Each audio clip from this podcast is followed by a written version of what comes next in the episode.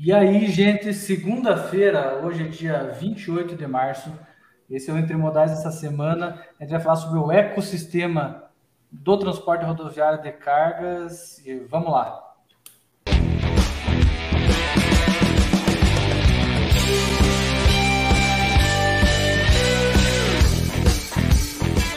Esse é o Entre Modais dessa semana. Vamos lá.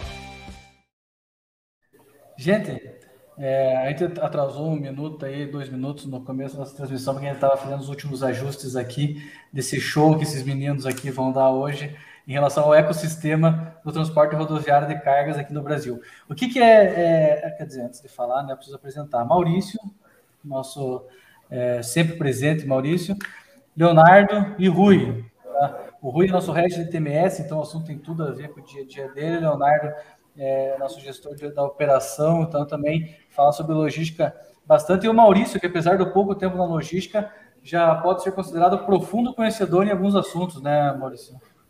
Com certeza. Boa. É, gente, qual que vai ser a dinâmica aqui? Pati, joga a nossa telinha aqui do ladinho, por favor. Aqui. Então tá vendo que esse círculo aqui é o ecossistema, tá? Transporte rodoviários ali, de carga no meio. E a gente vai trazendo os atores, as figuras que fazem parte desse ecossistema e vamos comentando.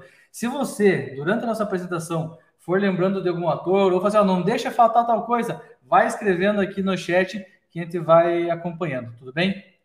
Então, meus queridos amigos, quem que começa colocando é, o primeiro ator aqui no nosso ecossistema de transporte rodoviário de cargas?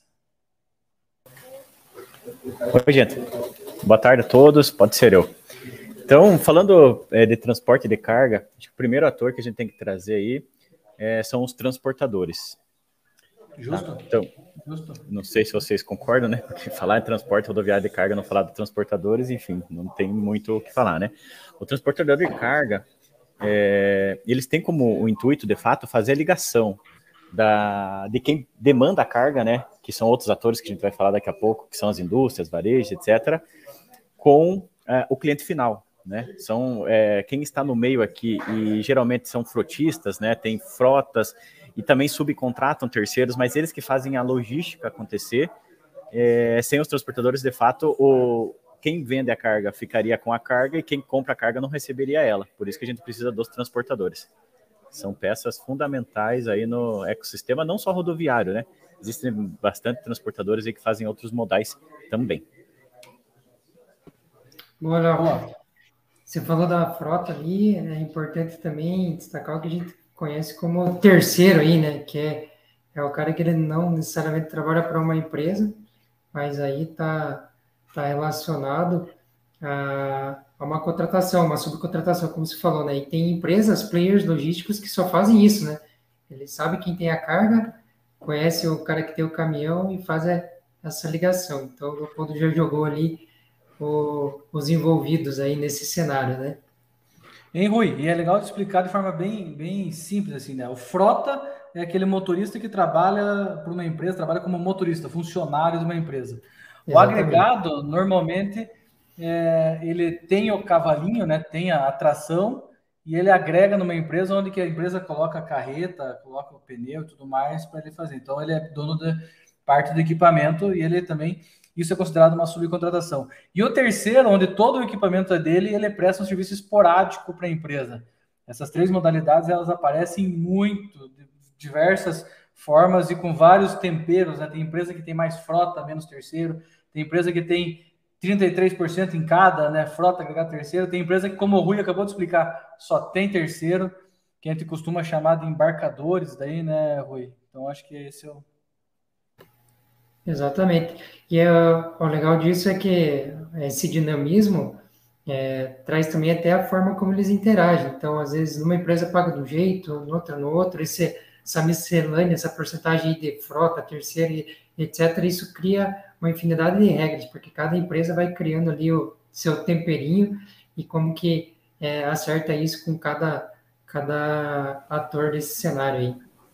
Então está muito integrado aí com a estratégia de mercado de cada transportador, né? Ou seja, o cara escolhe se ele quer fazer o trabalho dele com equipamentos todos dele, ou com equipamento todo de terceiros, ou com metade de cada um, onde o cara entra com o cavalo e ele entra só com as carretas aí, né? Interessante essa visão aí, então. Dá para montar muita estratégia com essas combinações aí. Com certeza, até do ponto de vista de risco, né, Maurício? Vamos pensar, aquele frete que ele tem garantido, ele pode colocar a frota, né? Ou é, aquele frete que é esporádico, que varia muito, ou uma sazonalidade, ele pode operar parte com frota, outra parte com, com um terceiro, um agregado. E é obviamente, né, quando a gente olha para essas três modalidades, na frota ele tem a maior margem dele, mas também a maior complexidade. No terceiro ele tem a menor margem, mas a menor complexidade. E no agregado tem o meio termo disso, né? É, uma coisa legal, o Divar fez um comentário que existem transportadoras que fazem apenas o papel do Tinder sabe quem tem a carga e sabe quem tem o caminhão, só faz o match. É, como no Tinder, é, existem ciladas, né, Divar? Então, tem que ficar muito esperto aí com esse, com esse, com esse, com esse match. Tá? Vou, vou avançar. Assim, qual é o próximo ator do nosso, do nosso ecossistema aí? Acho que dá para a gente falar, Leopoldo, sobre os custos, né? E talvez o principal, acho que dá para a gente falar sobre combustível. Ah, legal. Oh, esse, é tema, esse tema é polêmico, combustível, nas últimas semanas aí, né? É, não só os motoristas de caminhão, mas nós também estamos sentindo aí no, no bolso, né, o que está acontecendo com os combustíveis. O combustível em si, ele é mais de 40%, quase, tem situações 50% do, do custo do caminhão é o combustível, tá? Então, é, se nós aqui, fazendo uma comparação, nós aqui, pessoas físicas que não trabalhamos com isso, sentimos a alta do combustível, imagine o motorista que vive, é o trabalho dele, né? Então, é, eles, têm, eles têm que sempre, e, o motorista faz muita conta, sabe fazer muito mais conta do que a gente, sabe fazer conta, conta de média na vírgula, sabe fazer, é, saber qual é o melhor posto, tanto para abastecer como para pernortar. É, ou seja, combustível ele, é, ele é o maior custo e quem mais otimiza sua gestão de abastecimento é, sai na frente porque reduz o maior custo do teu negócio. Então, assim, quem está chegando agora nesse segmento de transporte rodoviário de cargas, é, combustível é assunto sério, tá? É acima de 40% do custo de uma transportadora, ou em média 40%, depende muito do tipo de carga e tudo mais, é combustível. Então, é, dado a isso, a importância dessa discussão e dessa gestão. E tem muito, mesmo todo mundo sabendo disso, isso daqui é, é, é dado, todo mundo sabe, é, mesmo assim, tem muita empresa que não faz gestão adequada da média do controle de combustível, tá? Isso é, é, é sabido também. E esses 40% aí, a gente não pode esquecer que gera muito CO2 isso aí também. Então, apesar de não falar aqui hoje, talvez dê um outro entre modais, um movimento muito forte mundialmente aí é o tal do ISD, né? Que como é que a gente descarboniza isso, como é que a gente baixa esse impacto ambiental gerado por esse monte de combustível que é consumido pela logística é. e é indispensável, né? tem que consumir, né? Então tem formas mais inteligentes aí de fazer isso, que está bem alta no mundo aí, né? Com certeza. É, esse assunto, se você ainda não ouviu falar, você pode até estar dentro do transporte rodoviário de cargas, saber do combustível, saber da importância do combustível, mas ainda não escutou falar sobre ISD nesse contexto, cara, você vai escutar logo mais, porque é algo que está tá, tá prestes a, a, chegar no teu dia a dia aí. Tá? É, e até para quem é de fora, quando pode olhar assim, ah, combustível, mas é, às vezes a diferença desses poucos centavos ali, dois, três centavos que, que é, o transportador acaba pagando no litro, no fim da conta, para quem trabalha com isso, faz uma diferença enorme. Então, é um insumo tão importante dentro da, desse cenário que às vezes um centavo, dois por litro já é o suficiente para dar uma grande diferença lá no fim do mês. Com certeza, Rosiana, com certeza. O próximo, qual que é o nosso próximo autor? Dá para a gente falar, Leopoldo, do, do pedágio. Tá. O pedágio, é, falando um pouco diferente agora do, dos outros modais, né? Você rodou em estrada aqui no Brasil, você passa por um pedágio, tá? A maioria delas. É, aqui no Paraná, nós estamos com uma rodando sem pedágio, acaba até reduzindo o valor do frete um pouco, né? É, mas enfim, o pedágio ele garante a, ele tem como core garantir a segurança do motorista na via, tá? Então, quando o motorista, tanto é, de cargas como o, pessoa física, né, roda, o pedágio tem como objetivo não só cobrar, ele tem como objetivo manter e atender as pessoas dentro da rodovia. Por isso que é tão importante. Um Por isso que quando você tem um especial dentro desse, desse do, do, pedágio, dentro do transporte de cargas, que a responsabilidade desse custo é de quem contrata o frete, né? Então, ele, ele não chega a ser um custo para o transportador, mas sim um repasse. O transportador paga e o, quem está contratando o frete precisa repor esse valor. Tanto que nos documentos de transporte vem destacado o valor do pedágio para que isso seja possível, certo? Sempre é frete mais pedágio, nunca frete dentro do pedágio. É isso quem, quem lida com contratação de terceiro já ouviu muito falar, né? O frete é sempre ele mais o pedágio, tem que ser sempre destacado. É, isso que eu ia comentar, que esse valor do frete, para quem roda em rodovias pedagiadas, e que não é o caso do Paraná mais agora, por enquanto pelo menos, sente no bolso lá no final. E aí você tem a diferença entre rodar em uma rodovia pedagiada e a segurança que isso traz, e rodar uma rodovia que não tem essa segurança até para quem vai receber a carga, né? É mais garantido que ele vai receber a carga em uma estrada de melhor condição, né? Mas tem que arcar com o custo. É, mas falar em custo, a gente não pode esquecer que rodar em estrada melhor também deve reduzir custo de manutenção, porque você roda bastante esse caminhão aí, ele deve ter manutenção e pneu aí, gasta bastante, né, Rui? Como é que funciona esse negócio de manutenção e pneu?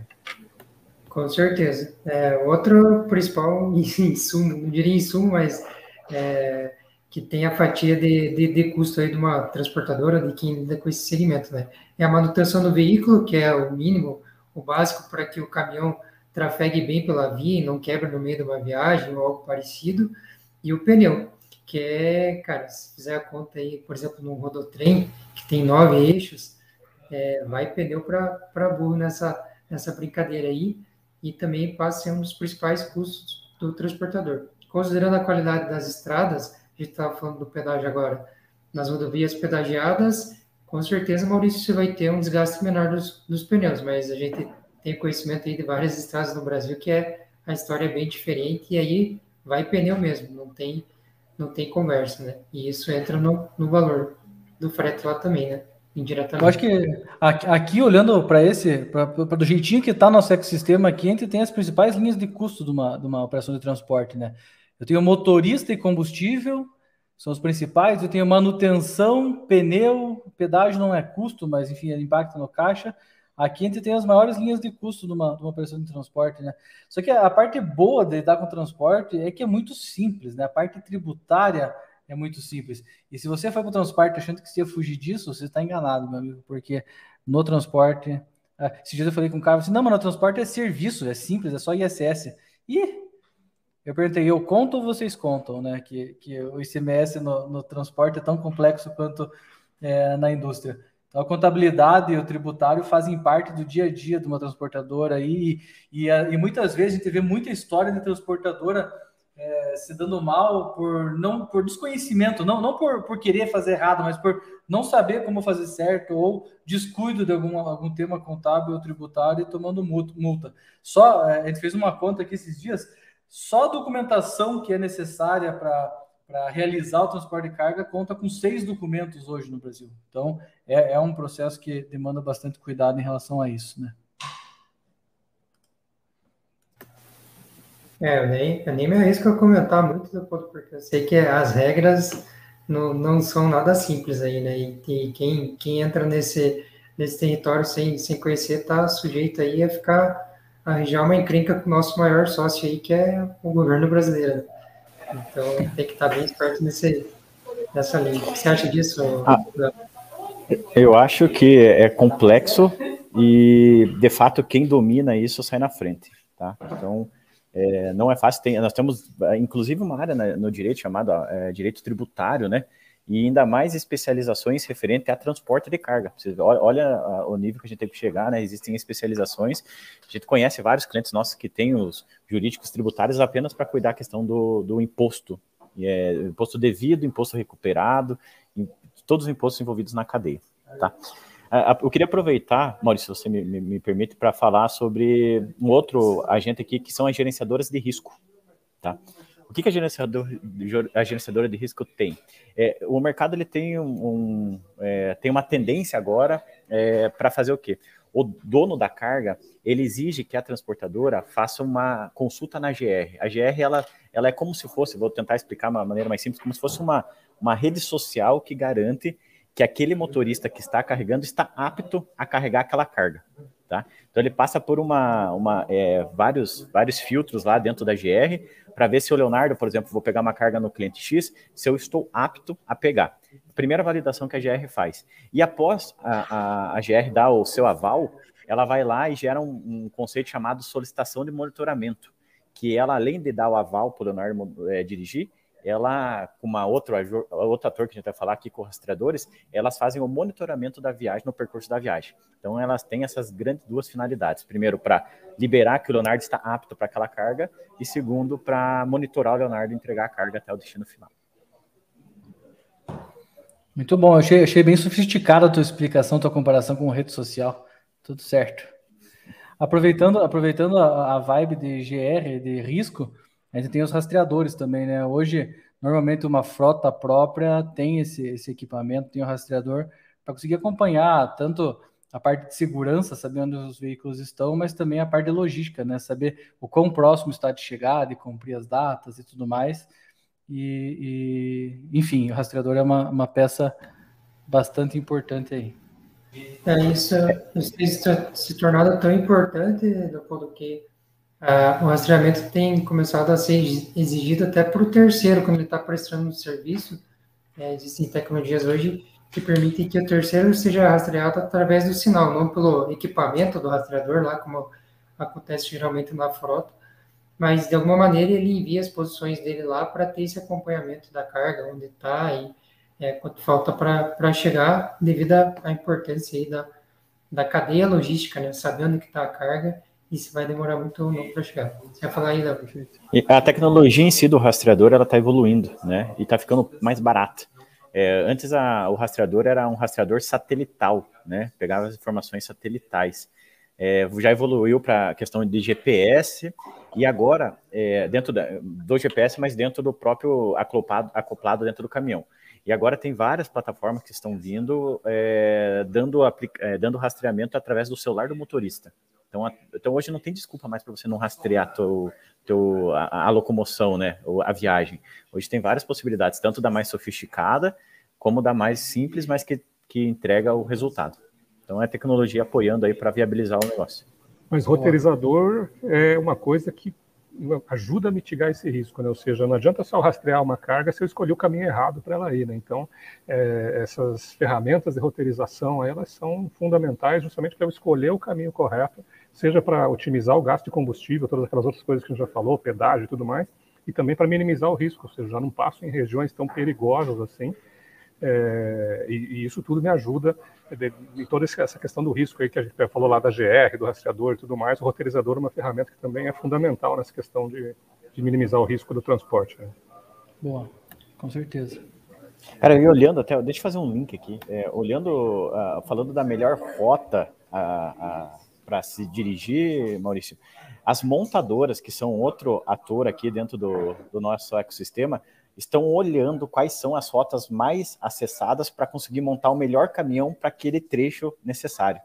Então, isso é um estudo usando mais inteligência de dados, inclusive, que as montadoras estão é, olhando com, a, com o intuito, de fato, de oferecer para o mercado o melhor caminhão para aquele tipo de carga e terreno. Tá? Então, é, a montadora hoje não chega mais com, com, o caminhão fechado e vai falar assim, ó, tal, esse caminhão compre. Ela está estudando o que, que os, os transportadores, motoristas estão usando e criando, os, o, é, colocando adereços, colocando apetrechos dentro do caminhão para conseguir gerar mais satisfação para o cliente final dele, sendo motorista ou transportador. Boa, boa. Até porque sem as montadoras a gente não, não teria os caminhões ainda na estrada, né? Elas fazem tem uma importância muito, muito importante. Importância muito é, importante. Isso é, né? isso é realmente, né, Rui? Pensando bem aqui, cara. Sem elas não daria. Elas, elas são tão importantes, elas são tão importantes também como a IPF quando a gente fala em subcontratação de caminhão, tá? É subcontratação de motorista, né? É, o, a IPF hoje é responsável por fazer o meio de pagamento eletrônico e geração do CIOT quando a gente subcontrata um terceiro, tá? Então, é, hoje, qualquer transportador de carga que se, se, vamos dizer, se proponha a fazer uma subcontratação, ele precisa usar uma IPF para gerar o CIOT e fazer o pagamento do o pagamento pode ser via depósito ou pagamento eletrônico, né? Provavelmente alguém já ouviu falar em pagar via cartão ou motorista. Então as IPFs são outros atores que estão dentro do mercado, principalmente falando em agregado. Dá uns exemplos aí, dá uns exemplos aí. Epon, PagBem, Pancari, é, Tipbank. E frete. E frete. Tem vários aí Boa. que estão no mercado que cada um com a sua característica. Mas uma coisa é, importante é que antes de pagar o motorista terceiro, eu preciso achar esse cara no mercado, né? Então tem vários Tinders aí no mercado que conseguem conectar é, quem precisa de um motorista e quem e quem está no caminhão ou com tempo disponível para colocar ali, que são os apps de frete, né? Então são ferramentas muito é, importantes hoje aí para otimizar isso. E se a gente olhar a realidade que esses apps de frete entregam hoje é, para o cenário de transporte rodoviário de cargas é muito diferente do que a gente tinha 10 anos atrás, que os caras tinham que ficar batendo na porta de várias transportadoras no posto para conseguir uma carga. Né? Então, isso foi uma transformação muito grande na vida dos motoristas e de quem precisa de motoristas. Né? Com certeza. E tem bastante, né, Maurício? Se você der uma chacoalhada na árvore aí, sai, uma, sai um app de frete. Aí teve um movimento, tem, tem aqueles principais hoje estão se consolidando no Brasil, e tem também é, muitas empresas que acham que a solução ideal é construir um próprio app, né? Então tem tem para todo gosto aí para o celular do motorista está virando um, um, um, armazém um armazém de apps, né? Falando nisso, o próximo ator agora, Rui, é o armazém. O que, que você me fala disso? Cara, o armazém, assim como as montadoras, é, é um ponto primordial aí nesse nosso assunto. Armazém é qualquer lugar que eh, a gente pode fazer uma coleta ou é, agrupar cargas, né? Então, a gente pode pensar em armazéns pensando em granel, né? Aquele silão grande onde o caminhão vai carregar ou vai, vai entregar, ou pode pensar nos grandes CDs de distribuição também. Acredito que, que vale para eles também, como a gente tem visto aí com a história do, do e-commerce e, e, grandes players aí de, de venda pela internet, né? Então é todo lugar que o caminhãozinho carrega é, ou deixa alguma, alguma carga lá. Quer complementar alguma coisa, não? Eu quero complementar que, principalmente os transportadores de cargas do Brasil estão olhando bastante para ele mesmo conseguir ter um armazém, tá? É, a gente falava esses dias aí, de um, aqui em Entre Modais também, que é, sim, está virando uma tendência, inclusive nossos clientes, mas a gente está escutando bastante do mercado, é, sobre essa questão do do transportador conseguir, além de transportar, armazenar, armazenar a carga do cliente que ele está transportando e fazer o despacho depois. Então, é, não é, não está sendo exclusivamente de, de, armazéns, mas sim as transportadoras estão entrando nesse segmento de armazenagem para conseguir entregar o serviço completo para o cliente. Mas antes de armazenar, as cargas precisam chegar, e elas precisam chegar da maneira correta, serem tratadas da maneira correta. Né? Então, a gente precisa tratar toda a chegada em armazém como sendo um terminal de carga ou descarga. Né? E aí tanto faz, o terminal, pode ser só rodoviário, ele pode ser multimodal, ele pode ter ali uma, uma chegada para caminhão, uma saída para trem, uma saída de navio. É, esses terminais são, são pontos cruciais aí, ou seja, a gente pode imaginar assim que um termi, dentro de um terminal pode ter um ou vários armazéns e o trabalho do terminal é controlar a entrada, a descarga disso, é, entregar para o armazém e ficar guardando aquilo até controlar a saída dele para o outro modal ou para o mesmo modal para dar sequência na viagem, como o Rui falou lá, que o caminhãozinho chega para buscar e outro pode chegar para continuar, né? É, a, gente está falando aqui bastante de, de, armazenar, de chegar, de transportar, só que tem um ator aqui que é o, o quem é o dono da carga, né? Que é a indústria, o varejo, que são os produtores das mercadorias, né? eles que produzem para que seja qualquer coisa transportada, qualquer coisa armazenada. É, no, no âmbito logístico, eles são é, quem é, despacham ou compram mercadoria, né? Porque tem, existe o processo de inbound e outbound. Inbound de trazer a matéria-prima para ele ser produzir a, a, mercadoria dentro e outbound, de, depois de pronto o produto, ele vai fazer a, o envio para o cliente final. Ou seja, é, eles estão sim envolvidos Geralmente, o, o, a indústria, o varejo, eles fazem esse relacionamento com transportadoras, com, com autônomos e fazem as conciliações de frete, enfim, eles são atores bem ativos no processo logístico no, no, no, no Brasil e em qualquer lugar do mundo. É quem paga a conta, né? No final do dia. É esse cara que precisa da logística para fazer acontecer, né? Com, com certeza. E se ele paga a conta, ele quer ter alguma garantia de que a carga dele vai, vai estar protegida no percurso que ela vai estar fazendo, né, Leopoldo? Aí entra. Eu tô, dizer que eu estou impressionado com a, com a, cadência da nossa conversa, então parece que foi ensaiado, Rui, cara. Sim. Tá, tá vendo agora, pensou, nossa, eles ensaiaram, tá? Mas não, gente. Ótimo, Rui. É, ótimo. é um entrosamento, né? então, o papel das seguradoras é basicamente emitir uma apólice lá e garantir é, a integridade da carga, né? Se acontecer algum sinistro, algum roubo, alguma coisa, é, a seguradora tem uma apólice que cobra até determinado valor, e isso varia de acordo com o tipo de carga, né? A gente tem cargas de alto valor, como as tecnológicas, por exemplo, um caminhão da iPhone, quanto as que têm valor menor, mas em qualquer situação, desde que você tenha uma apólice lá em um acordo com a seguradora, você pode estar viajando é, tranquilo, porque ela tem um valor de cobertura, né? É, eu não queria é, deixar de falar que, além de segurar a carga, a seguradora tem uma outra grande responsabilidade, que é manter é, o caminhão com seguro também. Além disso, o armazém pode ter seguro, o terminal vai ter seguro, a indústria tem seguro, o varejo tem seguro. Então, o seguro é uma entidade que está vinculada aí em, em, vários desses outros pontinhos que a gente viu no nosso mapa ali, é, mas é primordialmente no transporte da carga, como o Rui colocou aí, para garantir a segurança de quem manda e quem está esperando receber. Eu, eu, eu, queria só fazer um complemento aqui e uma, deixar um pouco mais claro. É, a seguradora e a GR, né? A seguradora assegura a carga que está sendo rodada, né? A carga que está em cima da carreta. É, e a GR, ela acompanha a viagem, tá? Então, ela acompanha se o motorista está fazendo uma viagem boa. A, GR, a, a seguradora não. A seguradora, ela pega o valor que foi feita a carga, já cria um seguro para ela, viagem a viagem, só que ela é responsável por assegurar a carga. E a GR assegurar a viagem que está sendo feita da maneira, melhor maneira possível. Essa é um valor. Até o Thiago, é, é o Thiago aqui, Alves comentou aqui no, no nosso chat, que é difícil as empresas olharem para a GR é, e não verem um custo.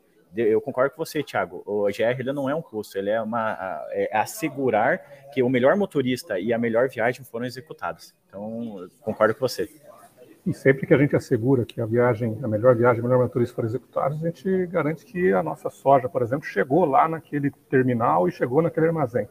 Agora, se a gente for pensar assim, como é que os caras fazem? Porque a soja vem de vários lugares diferentes e vai cair tudo num único armazém, num único silo, tudo misturado. Como é que a gente sabe que não veio uma soja boa, uma soja ruim e tudo mais? Tem um outro ator aí que é importante, que é os caras que garantem que ah, o, produto que está chegando naquele armazém ele é um produto que tem uma qualidade mínima, a gente está falando das classificadoras. Então, quando naquela gestão de entrada no terminal, a gente precisa de alguém que esteja validando que aquele produto que está chegando, a soja, por exemplo, milho, enfim, todo tudo que é commodity aí, é, tem uma qualidade, atinge um padrão mínimo de qualidade e atingir esse padrão mínimo, mas sim vai lá, mistura tudo que depois é, é de quem emitir a nota e pra, lá na saída, só que a gente vai se preocupar com isso, né? Muito bom. Isso é bastante relacionado ao, ao agronegócio, né, Maurício? Mas é, é um ator bastante importante aí da, da cadeia também. É, cara, por fim, só sobrou um espacinho no, no nosso ecossistema aí. É, é, o último, mas nem por isso é o menos importante. Para você fazer gestão de tudo isso daqui junto ao mesmo tempo, misturado e, e conseguir não ficar maluco ou não ficar tão maluco, você precisa de tecnologia. Não sei se vocês concordam comigo, mas é, e o exemplo, opa, o exemplo que eu trouxe aqui é do TMS. E eu trouxe com a, com a marquinha da KMM ali, porque é um exemplo de um TMS possível, né? Lembrando que aqui é sem propaganda, né? Mas é, é um TMS possível. Então, o TMS é um software de gestão de transporte. Então, é um software que, que tem por, por conceito cuidar de todos esses atores aqui, cuidar da, da comunicação em harmonia entre eles, para que se consiga fazer gestão é, da logística do transporte rodoviário, nesse caso, de forma sustentável. Certo, gente? Perfeito, gente. Só é o, o, TMS é a sigla em inglês aí para Sistema de Gerenciamento de Transporte, né? o Transport Management System. E, e sem dúvida ele é o grande orquestrador que está por, por, por, trás de todo mundo aí conseguir falar um com o outro. Ótimo. Fala aí, Rui, fala aí, fala aí tomei um suspiro aqui. Não, eu ia falar que o TMS é esse orquestrador que o Maurício falou, porque o termo logística, ele significa você pegar uma carga de algum lugar e levar ele para outro, né? Então, o TMS garante que tudo isso aqui trabalhe em harmonia para cumprir com aquele finzinho da palavra logística, lá. Pegar uma carga de um lugar e transportar até é, onde ela deve ser entregue, né? Perfeito, gente. É, eu acho que é isso, para a gente não ficar com, com, o nosso entre modais muito longo aqui. Se você está chegando agora no, no, nesse mundo do transporte rodoviário de cargas, ou você já está há bastante tempo e estava aqui para consolidar, esse é, é, o nosso ecossistema do transporte rodoviário de cargas aqui no Brasil, que tem as suas características. Se você sentiu falta de algum ator específico, coloca, escreve aqui nos comentários que que a gente dá uma mudada aqui e manda, manda ver de novo nesse vídeo, tá? Mas aqui a gente cobriu bastante, cobriu boa parte dos atores. Se você está chegando agora, não se assuste. Esse é o dia a dia do, de quem trabalha com transporte rodoviário de cargas. E é isso aí, gente. Obrigado aos meus colegas aqui pela, pelas informações. Uma ótima semana para vocês e vamos lá. Thank you.